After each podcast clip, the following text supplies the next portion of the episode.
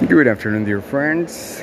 This is another episode of Very Short Stories for You. Today we analyze how could we bring reading back into the habit and liking of children. This is perhaps one of the most uh, recurrent questions in the whole educational system these years.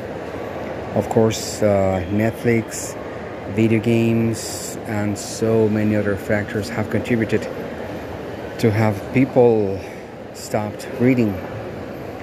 Therefore, many people have been asking themselves the question how do we get people back to reading? And I believe that we should ask ourselves the basic question. In the first place, what is that got you into reading?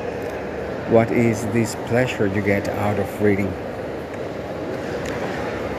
Uh, to be honest, I have been asking this question a lot for the past two years. I am part of a group who loves reading and also people who love uh, writing.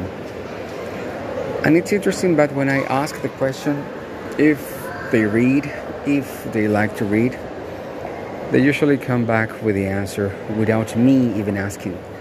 They usually tell you why they love reading.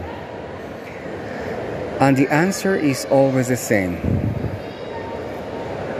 The answer is people love reading because it transports them to another place, to another reality.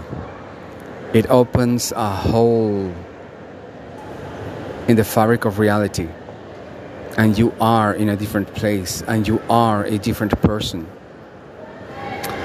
Yes, you can have a movie with great effects and you may feel that you enjoyed what you see, but it's different from actually being there. And uh, I was asking a more specific question on how would you get people back to reading. And I was very surprised about also many people, many experts answering the same in the same manner.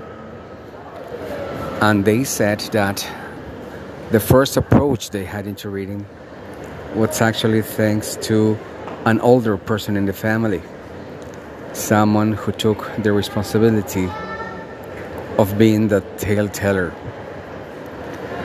So, when you have someone in the family who's a tale teller, probably a grandfather or an, or an uncle, you experience as children the same thing you do when you're reading because their words become visions in your mind and you start to see what they see and you start to feel what they tell you.